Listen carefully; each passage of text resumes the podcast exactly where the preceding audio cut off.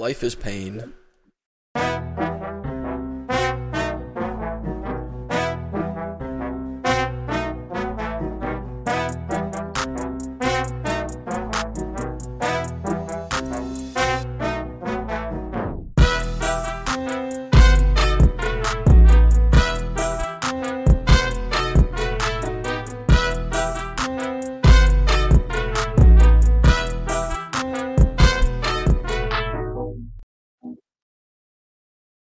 Dolphin fans, and welcome to another episode of The List.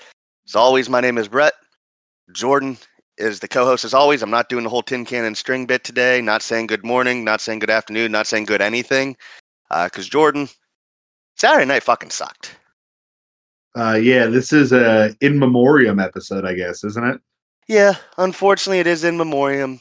And I do want to preface by saying this does not take away that it wasn't a good season, because grand scheme of things, it was a good season. It was an improvement from last year. But how we finished this season, Was it an improvement on last year? in a lot of ways, in some ways not so much, but it was in a lot of ways. Um, one being that we had locked up a playoff spot early. Now, where it is bad, we finished 0 3. We choked away division in a home game. And then, love Mike McDaniel, love Tua.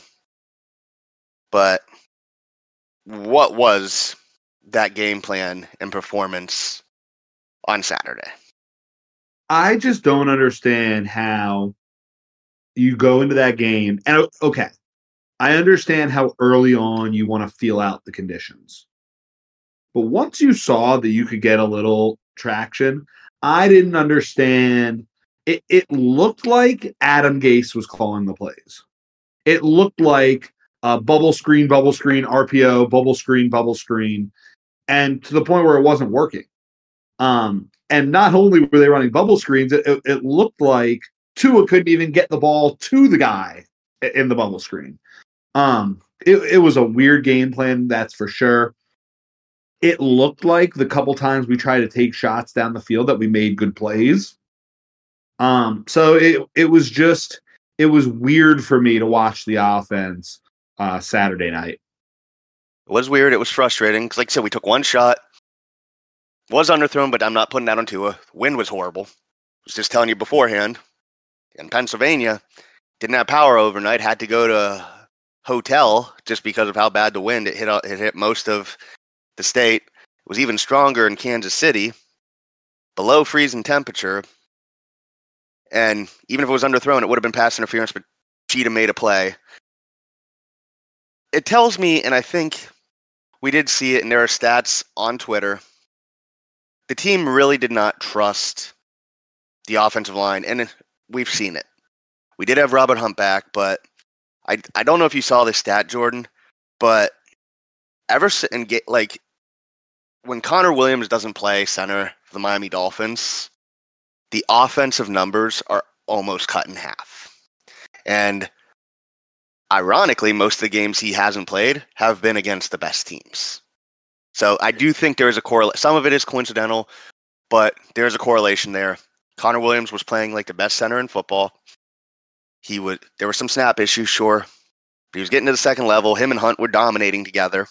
And Robert Hunt didn't look healthy either, from what I saw, um, which is another issue I have, just because it was a hamstring.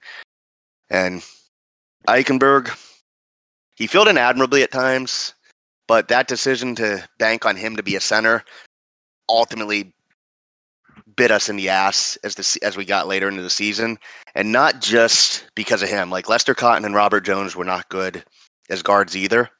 But when you even have Liam Eichenberg come out and say he's most comfortable as a right guard, and I think his best game this season was as a right guard. Once Connor Williams went out and you had to sign those two centers at the beginning of December, you should have prepared one of them to be to become the starter. Yeah, I, think that it was definitely poor planning. Um, but I don't necessarily think it was simply the, the direct result of what happened is, oh, we need to go pay Connor Williams a bunch of money. I think the direct result of what happened was we need to find number one, a center that from day one next season um, in training camp is going to be able to snap the ball. And number two, like I said a couple weeks ago on the show, you're going to need to find a second guy um, that can snap the ball. Uh, you don't use a player from a different position to play quarterback. Um, you don't use a guy from a different position to play kicker, to play punter. Um, you you need specific guys on the roster that can snap the football in a crunch.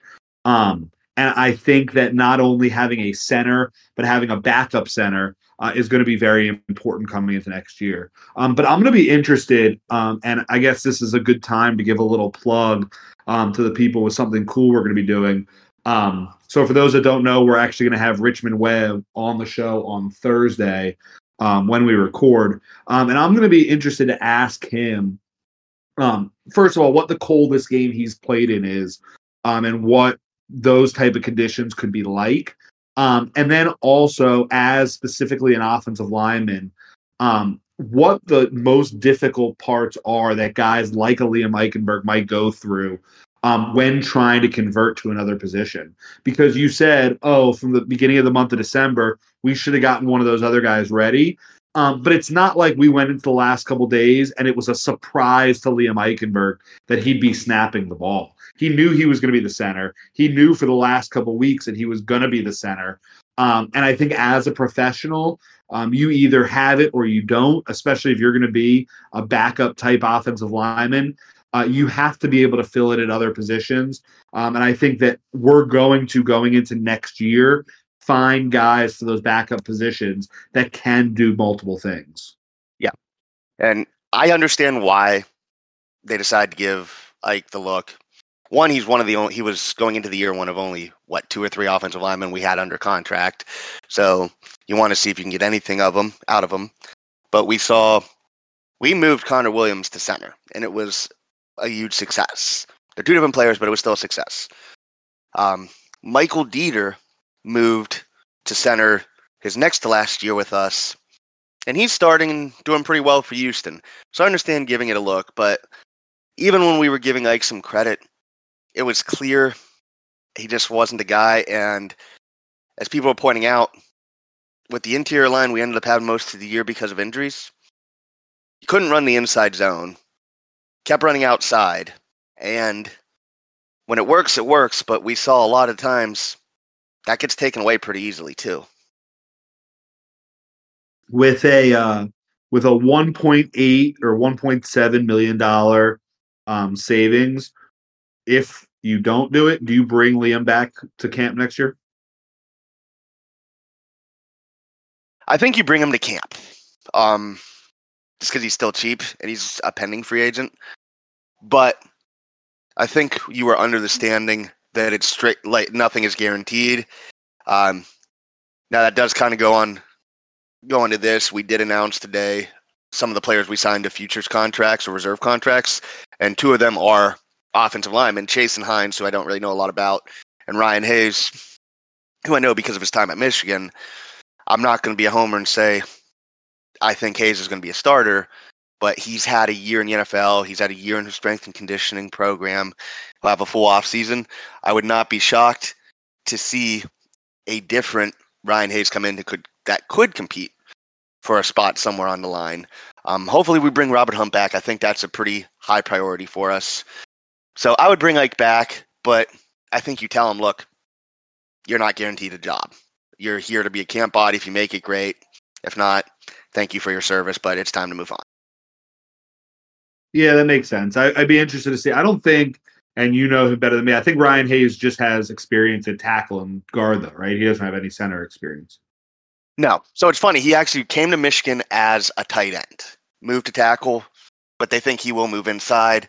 So I wouldn't be shocked if he uh, if he does get a look. But I think it's a good center class, and it's funny. We all talk about how important center is, but I still feel like center in a lot of ways is a super underrated position still, and especially in ours because, as they said, Connor Williams was responsible for calling the schemes, calling protections, IDing stuff. That's not all on the quarterback, at least not in a lot of systems. So that's where Ike struggled. So you do need someone who can see all that. Um, and ironically, with us talking to Richmond Webb, he played with someone who was really good at that in Tim Ruddy.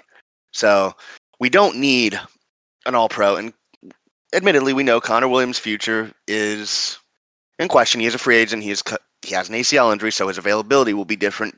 Is up in the air too, but even with that, you can't rely on it. So you need to get someone who does have a very high football IQ for that position. I don't think Ike has either the football IQ or the athleticism for our for what we want to do. Yeah, no, and I think that it was just as much of a fault on us uh, for trying to put him in that position uh, as it is him not being able to perform in that position. But it, it's definitely something. I mean, we'll talk. It's going to be a long off season of talking. Um, that's definitely going to be identifying multiple guys. Um, if one of them's bringing back Connor Williams, that's that's one way. Um, he definitely was an important piece. It'll be interesting with the injury how much money he commands. Um, but you're going to need multiple guys who have the ability to snap the football because going into this offseason, it, it's almost like we had such nice pieces this season. But if you really look at it, we had only one guy on the roster who could snap the football. You had only two guys on the roster who could get separation. You didn't have a tight end on the roster. Um, defensively, we we do have depth issues on the interior defensive line, the interior linebacker spot. Um, those didn't show themselves really until the end of the year. But who would have thought when we were talking about it that to me, at least going into the offseason, we have a lot more question marks on the offensive side of the football, and we have a lot more depth to add on the offensive side of the football. Whereas the defensive side of the football to me is just about these guys getting healthy. Yeah. Yeah. And again, I was pleasantly surprised with how the defense played with all the injuries. They're still frustrating stuff. Uh, I never want to watch Eli Apple play for the Dolphins ever again. Oh, please, God, no. I, and that's another thing I don't understand. Look, if this season was going to end up the way it was, anyways, I would have rather us been 10 and 7 and played Cam Smith all year or 10 and 7 and played Channing Tindall all year, other than aside from watching Eli Apple do what he did all year and watching Duke Riley try to two hand touch Patrick Mahomes. Like yeah. I, I don't understand, and, and, for the life of me, all offseason, I'll wonder how bad those guys must have been for Cam Smith not to even get a look, and for Channing Tindall not even to get a look when those were the top two draft picks that you identified the very previous season. There were tight ends we could have taken and now talking about Cam Smith specifically, there were tight ends we could have taken, and more importantly, there were interior offensive linemen that we could have taken that would have made a huge difference for us that Cam Smith didn't make just simply because he was a, he was a healthy scratch. Yeah. Well, we we saw some at least we saw some promising stuff out of Ethan Bonner in the game when he came in.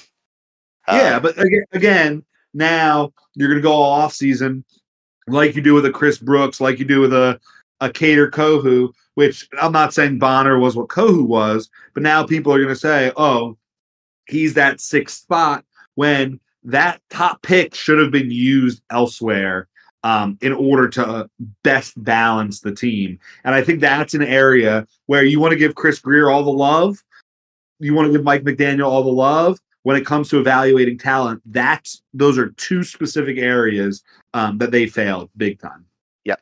And even speaking of Kader Kohou, he really regressed this year too. So I don't even oh, think we was, can say he was horrible in the last yeah. couple games. Yeah, so I don't even think we can say that he's a for sure. I don't even know if we can say he's for sure going to be on the roster next year, unfortunately. And I like Kader, but um, and just I'm not as good with the X's and O's stuff as you or some other people. But just so people know, one of the big issues is Fangio's defense does do a lot of switching a lot. Of, it's heavily reliant on a lot of communication. So guys are s- switching people off. You're, and we saw Ramsey flipping out a lot of the defensive backs in the last month because he would go to drop people off and they'd still be playing man, and a lot of them would be getting beat. So there was still a lot of my, my one issue with the defense is there was still in the back seven too many communication issues and coverage. So DB is still a need.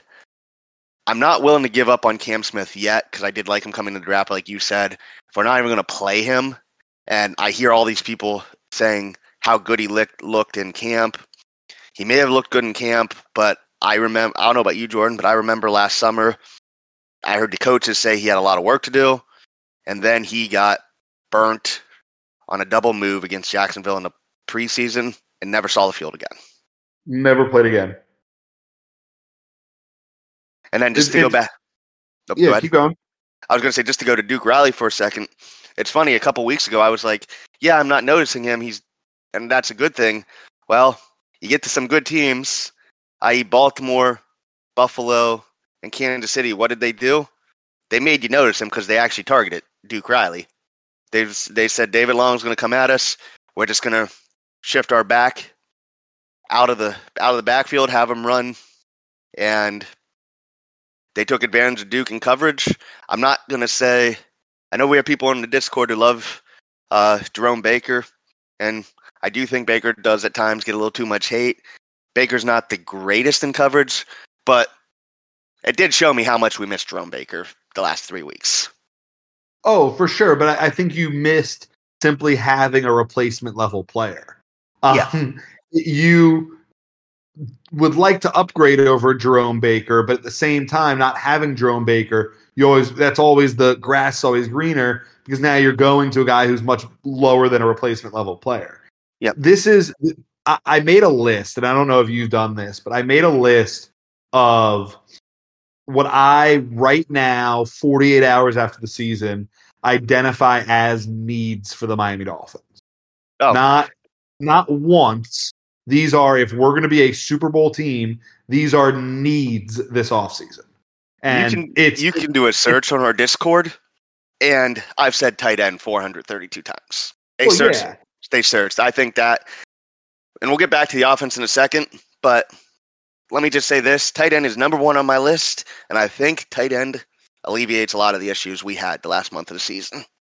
I, I completely agree. Um, because I think that tight end could be um kind of your pseudo number three receiver. Um, but I'm gonna go through this list really quickly with you. Okay. Um, I think offensively, I think we need a physical running back. Um, that I assume will take Jeff Wilson's spot. Um, I think Mostert will come back. I think Achane will come back.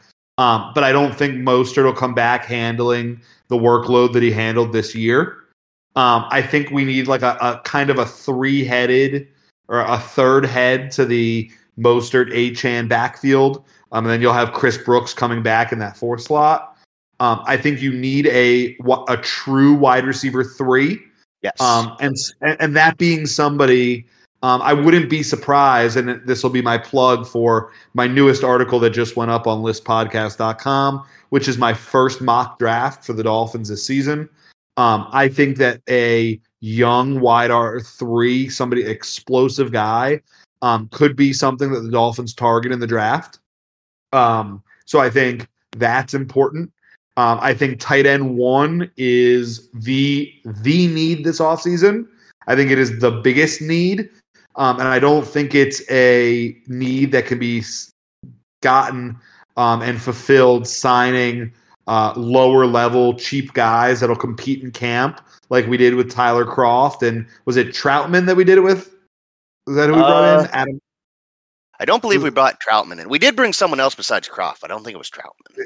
It was somebody else. That Yeah. again, that's that's the point is that it wasn't memorable. Um, so I think getting a real tight end weapon um, is the key to the offseason. And then I have written down here that we need at least three offensive linemen. Yes. Um, two of which are starters.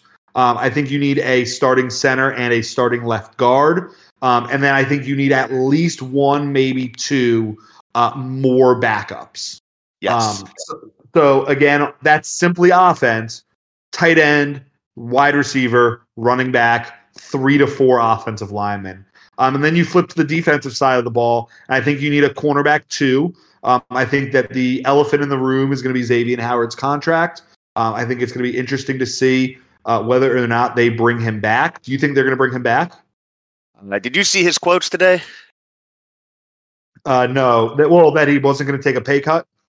No, it was saying he had a great eight years, and whatever happens next, he's okay with. So I think he knows he's gone.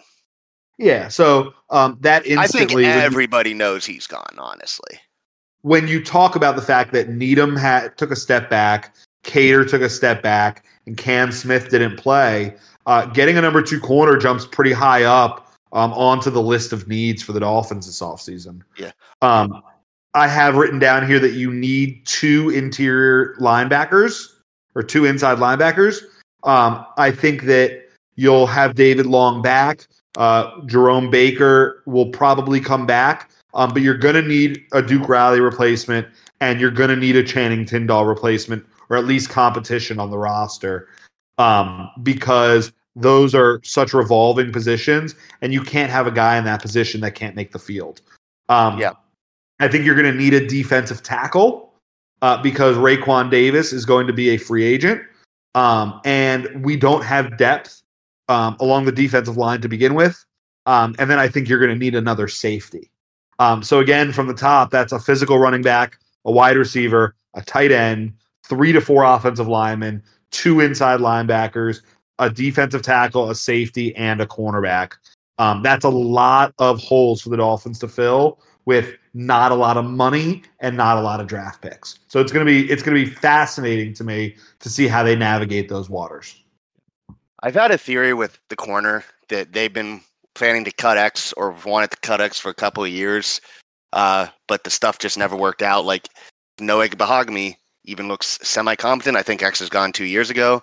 I think they picked Cam Smith up the hope that he would be the guy, and he clearly wasn't ready. But um, I do think second corner is needed. Um, tight end, like like you said, top need. I think I think Durham Smythe and Julian Hill were admirable as blockers. I think Durham Smythe showed he can be an effective number two tight end where you can scheme him and you can he can get you a couple yards. But if nothing else, we need that red zone threat. I posted last week because it came up back in 2008 when the Dolphins played the Chiefs in Arrowhead in similar weather, but it was one o'clock in the afternoon, so it was sunny at least. Um, Anthony Fasano had two touchdowns.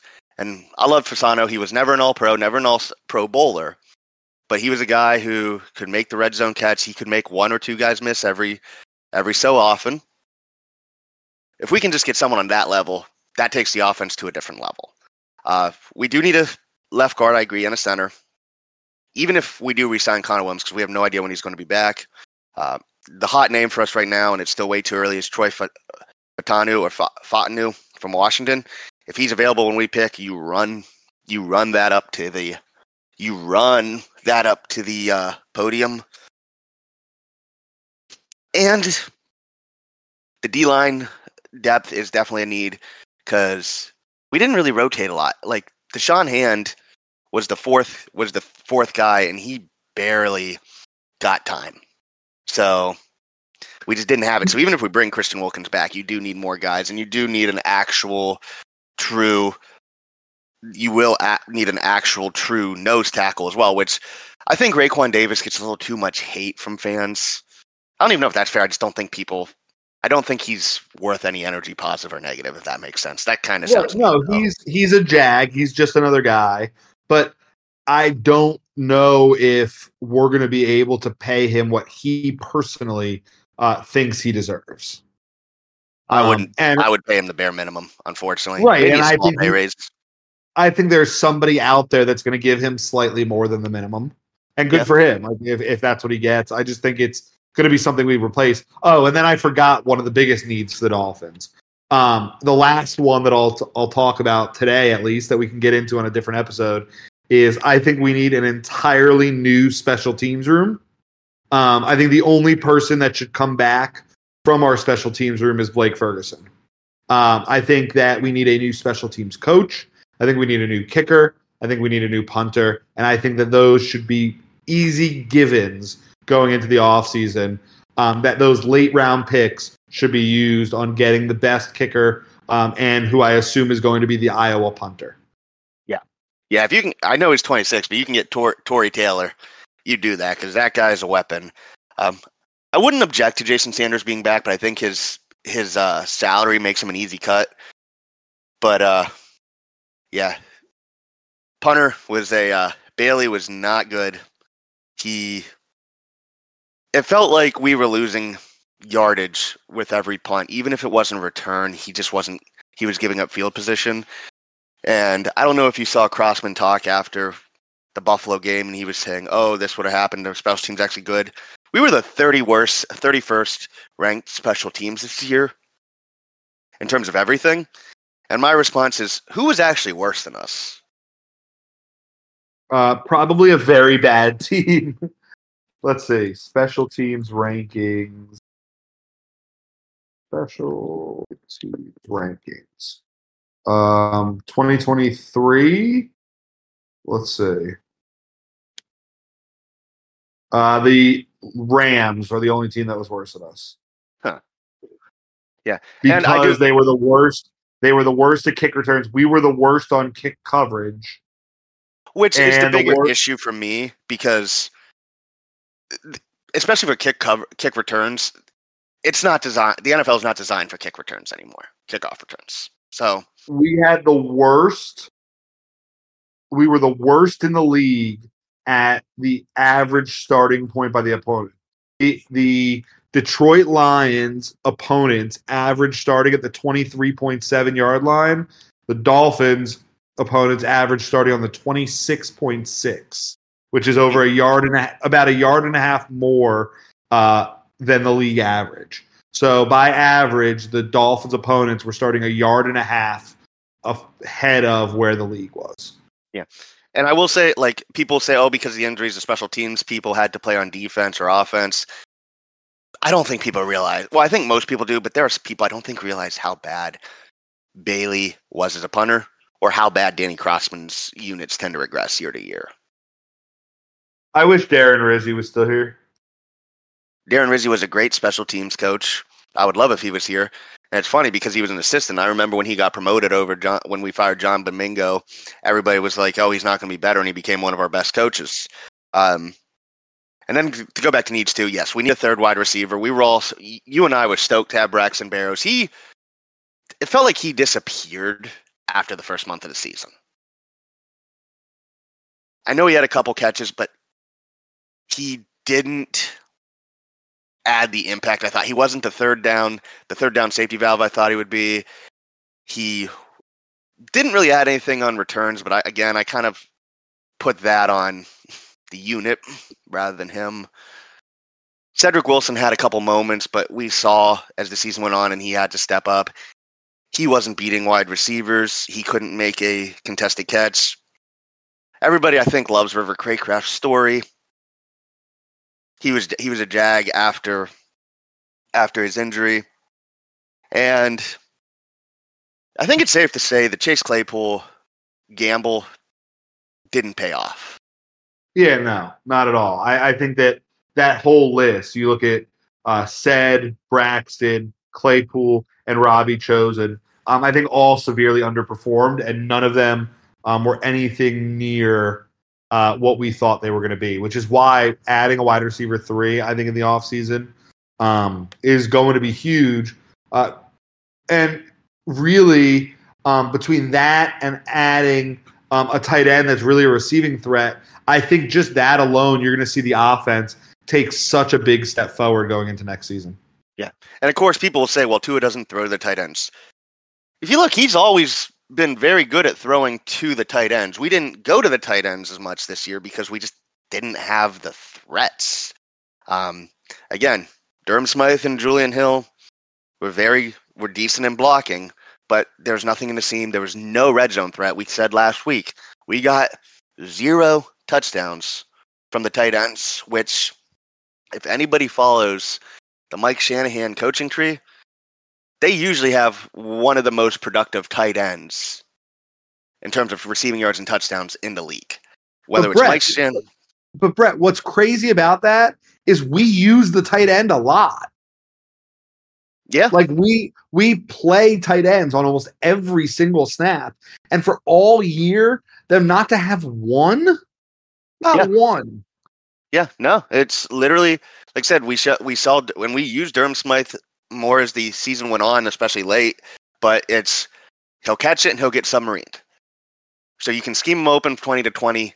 He's very he's become very useless in the red zone. Julian Hill, you don't really look at much. He's an undrafted rookie, so it's whatever. We relied on him to block, but we just didn't have that red zone threat. I said it before, and you and Zach uh, both kind of laughed. We, well, not for the second one, but we missed Trent Sherfield and Mike Gesicki this year more than we should have. Sherfield's stats with us weren't great, but he did become a reliable third receiver. Like I said, he didn't have the greatest stats, but he he added something. And then Mike Gesicki, even if I believe last year with us was his worst statistical le- year with us since his rookie year, he was still a threat down the seam. He had that amazing touchdown against Baltimore on what was it like third and seventeen to help start the comeback. Um, yeah. But even if you didn't go to him, you could throw, you could put him in the seam. The joke a lot of people had is he'd get bodied by corners. Well, that's the thing. Defenses still had to respect him. He took pressure off of Tyreek Hill, off of Jaylen Waddle, and gave to a, a big target. I get why we moved on, but we should have gotten something else to replace him there. And like I say, we'll keep mentioning Travian Sanders and uh, Cade Stover because people keep bringing up Brock Bowers. It ain't happening unless you want to sell the farm, and I am not selling a farm for a tight end. No, we're not gonna. We don't have enough unless you're gonna really start talking about a package that we could get back from J- for Jaylen Waddle, um, and that package including a pick where you might get Brock Bowers, um, which I don't think that we're at that point yet. Um, I don't think you're looking to tear down. I think you're looking to build up. Mm-hmm. Um, but unless you're doing that, um, I think it's Ja'Tavion Sanders or I think it's um, adding one of the top tight ends. I don't think Houston's going to let Dalton Schultz get away. Um, I'm not sure New England's going to let Hunter Henry get away. Um, so I think that adding Ja'Tavion Sanders or Cade Stover, um, or uh, the Kansas State guy, uh, I, I, think his last name's Sinnott. Um, not. I do those, like the Colorado. Colorado State has a, a an interesting mid round prospect. You have guys in the Big Ten like AJ Barner and uh who's the Minnesota guy you mentioned? Uh Devin uh, Spann. Brevyn. Brevyn. Brevyn Span Ford Spann. Yeah, whatever. You know we we know who it is. I'll get it yeah. in one second. Yeah, I think it's either Spann. Yeah, whatever is not good content. Um, yeah. Brevyn Spann-Ford is the guy, 6'7", 270, uh, physical blocking guy. But I think that that's a guy you add as a third tight end. Um, I don't know. I think we need a real receiving threat um, at tight end. I think if you're going to have a guy like Brevyn Spann-Ford come in, um, that might be in a year to replace a guy like Smythe um, or replace a guy like Julian Hill. Um, I think you really, uh, the guy we bring in really needs to be a receiving threat, um, more so like a Ja'Tavion Sanders. Yeah, that's fair. It was just pointing out there are some options there that you can maybe develop um, but I do think it is time to kind of do the elephant in the room, and we do kind of we kind of mentioned it earlier, but we do have to talk about Tua and Mike McDaniel. We said that this game was an awful game, but it's kind of the epicenter or epitome, however, whatever word you want to use, for what the last month was, where the play calling had regressed, and we've said I think whether it's Tua or McDaniel, we got it, or as some people have speculated, because of the weaknesses on the offensive line, the response was basically to play faster, and which meant relying on a lot of pre-snap reads, which resulted in some pretty ugly turnovers, as we saw last week against Buffalo. But like you said, the the screens are weird because I don't think the screens really work unless it's Achane or Waddle, but we keep calling it for Hill. They kept doing that weird screen that we used to to score touchdown with Achane early in the season, where it's just a quick slant and you wait for the blockers to get up after. But we did that on like fourth and seventeen, which was weird. It just it, it felt like it almost felt like McDaniel gave up. I know we were you, me, and Zach were talking before the game or before the podcast, and maybe Tua Tua's nursing some injuries, so maybe it was that. But it was it was just weird. Like the like as we just spent the last several minutes talking, we definitely have some piece issues on offense, but just the mindset was just weird. That you have these two guys who are so aggressive, and it was so conservative. Yeah, and it was weirder to me um, when it came to. I'm sure everybody saw, and a lot of people are talking about it. Mike McDaniel's um, halftime uh, speech, or what? Not his speech, but his interview, um, where he said, "We need to commit to running the ball. We need to commit to running the ball. Um, we need to get back to doing what we do, um, and in this weather, run the ball." Um, and then we came out and didn't really run the ball. Um, there was not a point in the game where I thought we were physical. Um, there was not a point in the game where I said, "Wow, that's a team that that really wants this." You, you, it's crazy when you pinpoint in the game the play where you were like, "Oh fuck, tonight might not be the night." You know what the play was for me? Which was the ve- the very first third down of the game. The very the very first third down of the game, we had a good first down. We had a good second down. Mahomes found Kelce on a play where I think Duke Riley opened up a little bit. And then the next play, Pacheco just ran right down our throats. And right right then, Duke Riley was already grabbing his leg. Guys already had their heads down. It was like when we didn't get that first stop, it was like, oh fuck, here we go. Then we don't get the stop. We come out, you're like, all right, offense has got to answer. Offense has got to answer. We go three and out. They get the ball back. Later on, it's 10-7. We give we finally score the long touchdown. We stop them near the goal line, field goal, 13-7. You're like, all right, getting the ball back, down six. Here we go. What are we gonna do? Three and out. All right. We went three and out. We're getting the ball back. We're only down nine. We score coming out of the second half. We got a shot. Here we go. Three and out. And it, it was like, it wasn't even we had a decent drive that got stalled out. It was the same shit that we've been talking about now for three, four weeks, where we play other teams and other teams, I feel like against us, every drive. It's first and 10, then second and five, then third and two. And you either get it on third and two or you don't get it on third and two. And that's the kind of the success of the NFL right now. Those are the analytics. Short chunks, short chunks. And then you take a shot. It's almost like we're taking such crazy plays on first down that we go first and 10, second and 13. Then we have such a big play to get third and five. And then when we do get a third and one, then you get an illegal formation, then you get a false start, then you get a delay of game. And the most embarrassing part of all of it was watching Jason Garrett roast Mike McDaniel for 45 minutes because you're down two scores. And this is where, when you said he gave up, I never like to say professionals gave up, but this is where you have me a little bit, Brett. Where you have me is there were it was like seven, eight minutes left in the game, and we had the ball, and we didn't snap the ball before one second left on the play clock once. It was one second left on the play clock every single time we snapped the ball. And that to me was like, what are we doing here? Yeah. What are we doing? Like, why are you guys in negative seven degree weather in Missouri in January in weather where they're pulling the water bottles? Do you see that video of the water bottle, Brett?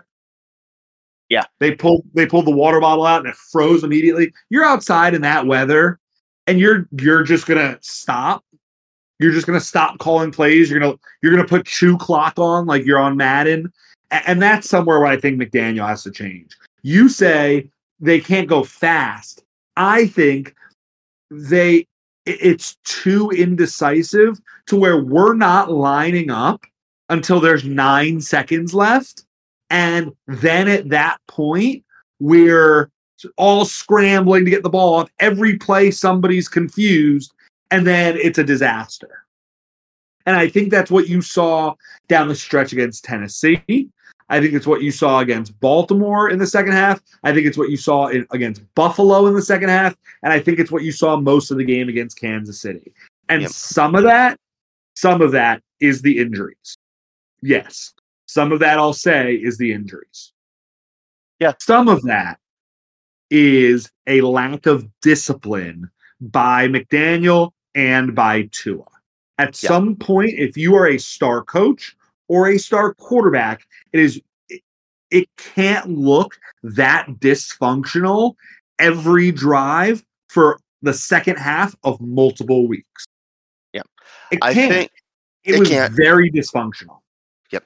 I forget who it was, but I saw on Twitter someone pointed out, and again, got to say this, and they pointed this out too, and I think we can agree with this. Mike McDaniels is one of the best play designers in the NFL, but sometimes he gets too much into his, he gets too emotional with play calling, and he doesn't always go with what's best in game.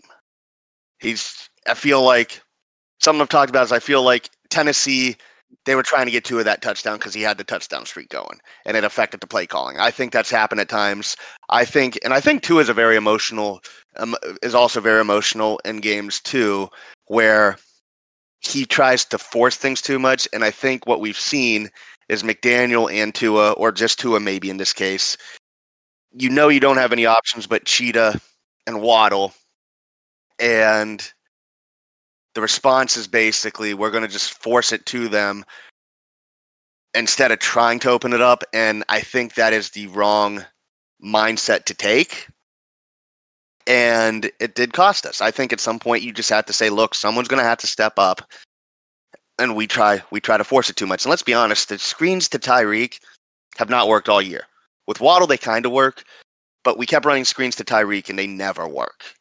Um so I don't know what's going on. I think at this point, part of me is like, you know, Andy Reid as a young coach had some play calling issues, especially in the red zone.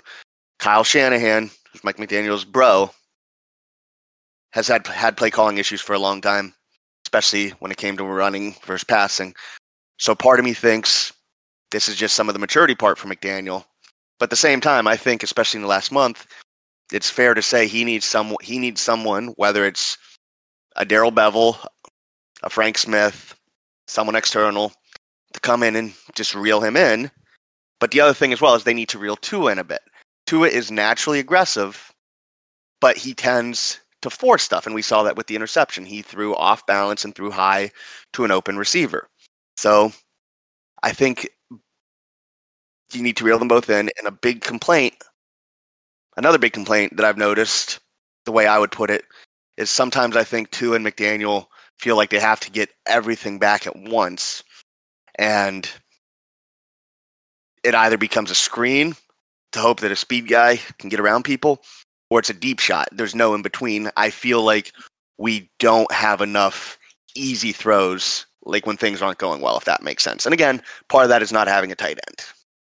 Yeah, and, and the screens underneath on third and eleven. I mean, that's just ridiculous at that point. Uh, it was it was terrible to watch.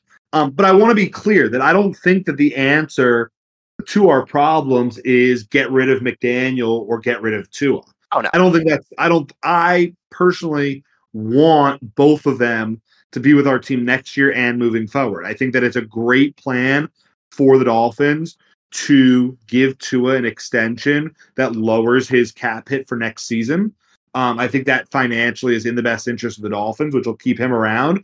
And I, I 100% think McDaniel is the coach of the future. Um, but that doesn't mean that there aren't areas where both of them significantly need to improve. If there weren't areas where they would both need to improve, we would still be playing right now, and we would have played at home instead of being in Kansas City um, this week. So there are areas where they both significantly need to improve. I don't think that you're going to find realistically a better quarterback option for the Dolphins next season. Um, I saw something today about Kirk Cousins. Uh, I've seen stuff about Jayden Daniels. Um, I, I don't think either of those guys are better options. I've seen And Justin think- Fields. Justin Field, like I don't, I just don't see it.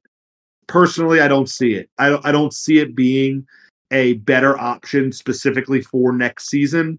Um, so we'll we'll see what happens. I, think I think Tua is the guy.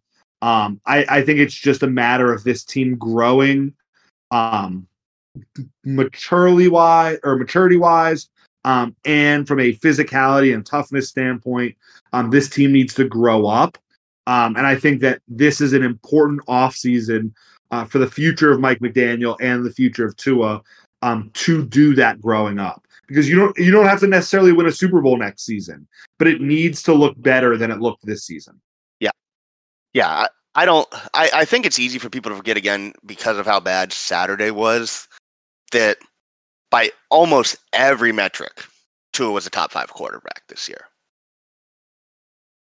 Didn't end well, and said that, like you said, it's a lot growing up. And I've said this, and a lot of people disagree with me. So I'm curious to hear your thoughts on this. I do think, especially offensively, the team bought their own hype a little bit too much. And I know Hard Knocks doesn't tell the whole story, but I think they were a little more interested in coming up with celebrations at times than they were on actually working what needs to be worked on.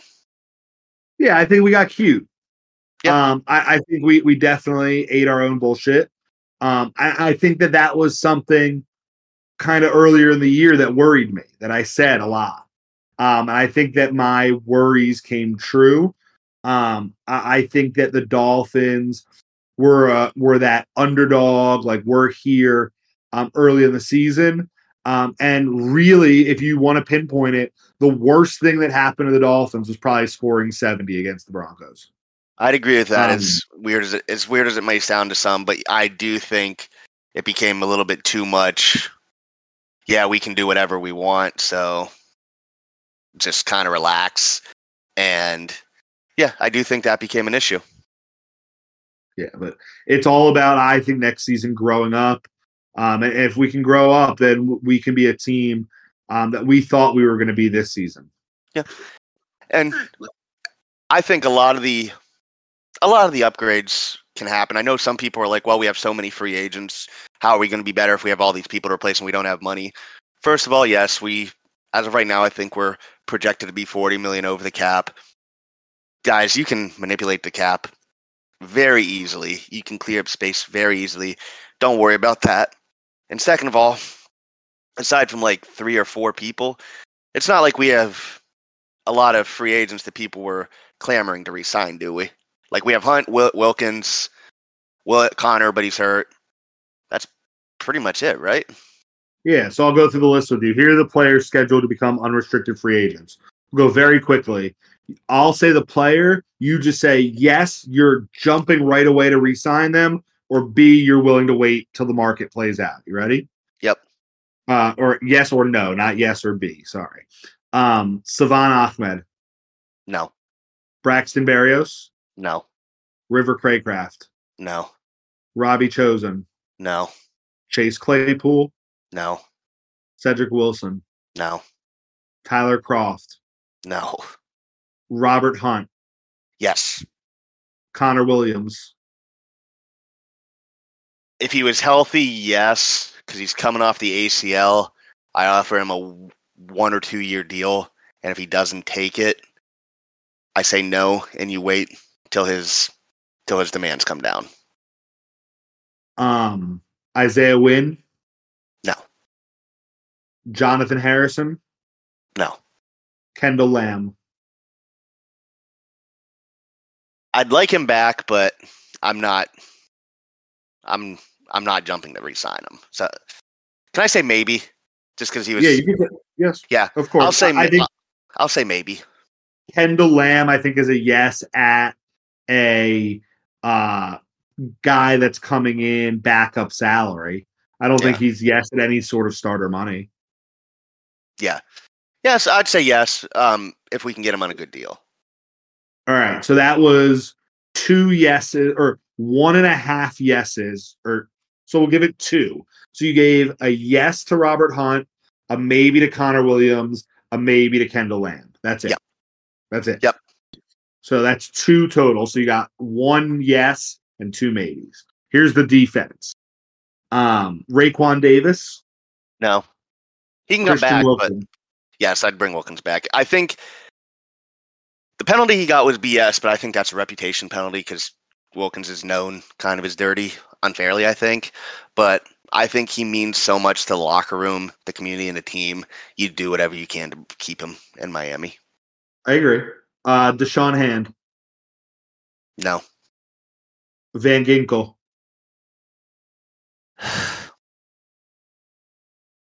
I would love him. I'm going to say maybe because as much as I would love him back, he's going to get a.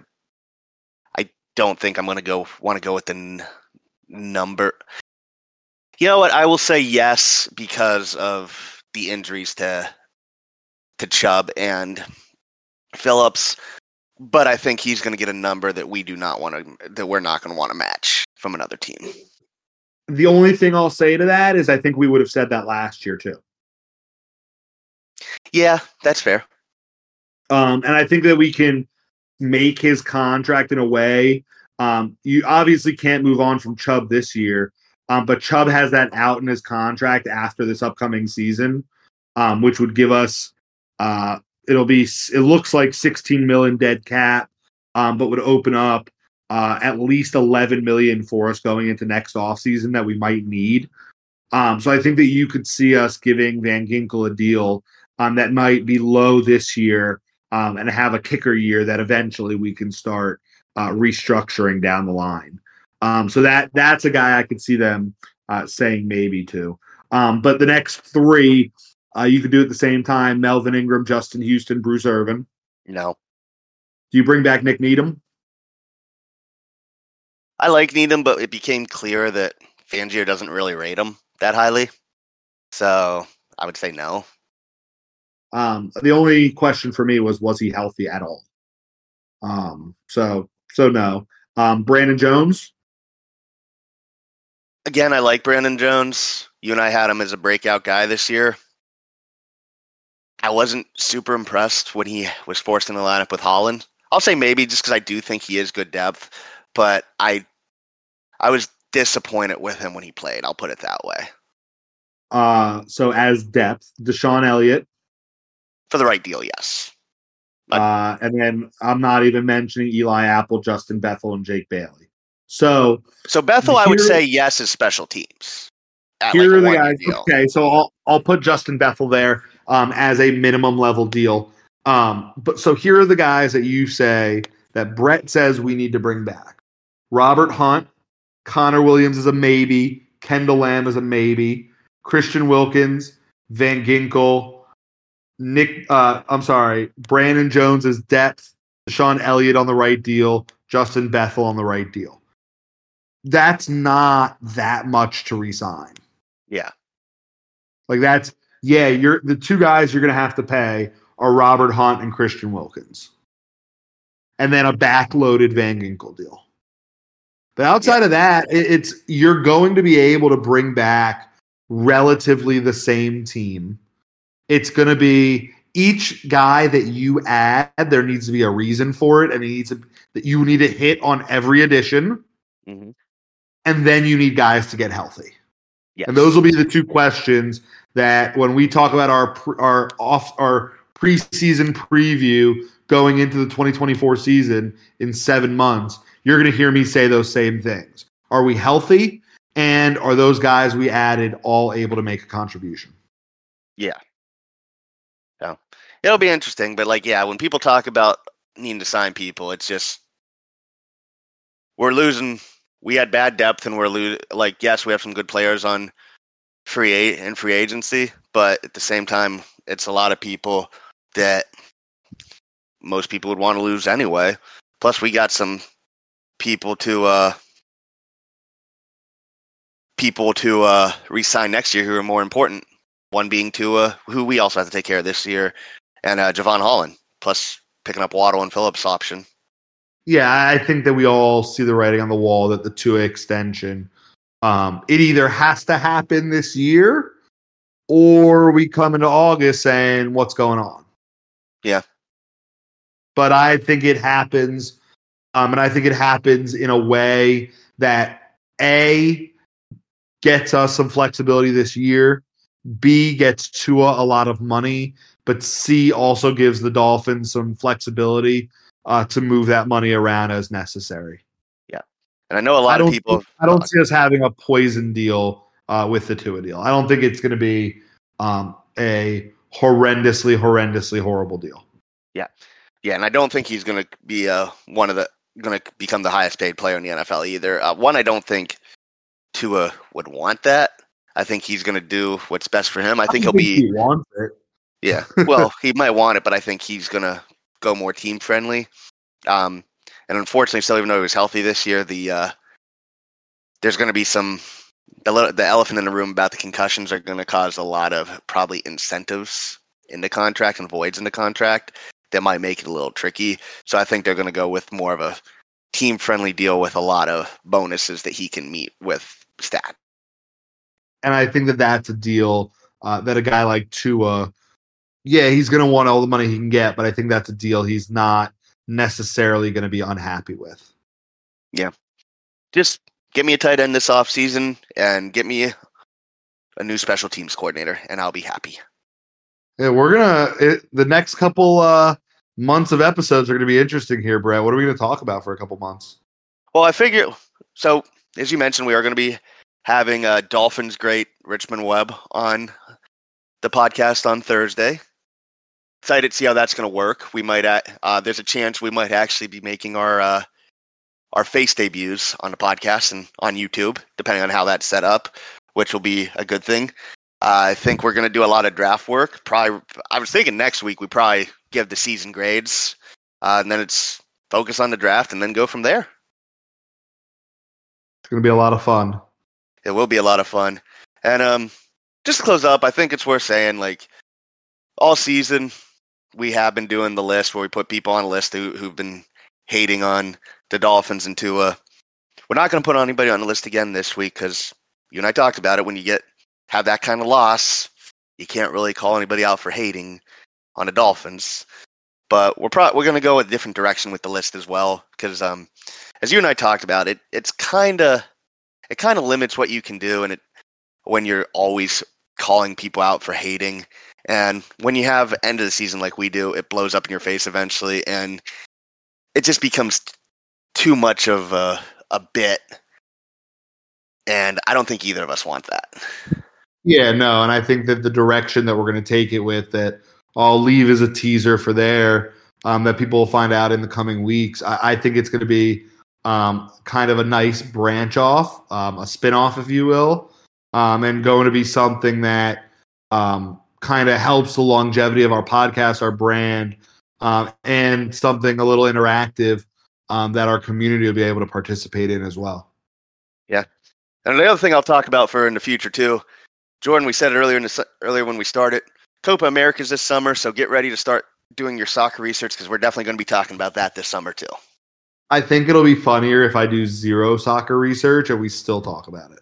That'd be funny too, because I already know a couple people who do soccer podcasts who have said they'd be willing to join us to preview it. Yeah, bring them in. Bring them Yep. all in. Hey. So that'd be fun. Uh, I think it is time for us to end this episode. We have been talking for almost an hour and a half. It feels, I- I think, um, but it was a good, good season. Disappointing end to the season, but onward and upward. Be ready for our interview with Richmond. For Jordan, I'm Brett and Zach, of course. Love you, Zach. I know you're recovering because you feel like Hootie because the Dolphins make you cry. But we're not going to play that because we don't have the rights, but you can play the music. And remember, we are the list and we are watching. Do, do I do I hit the music? Yes, you do. One last time.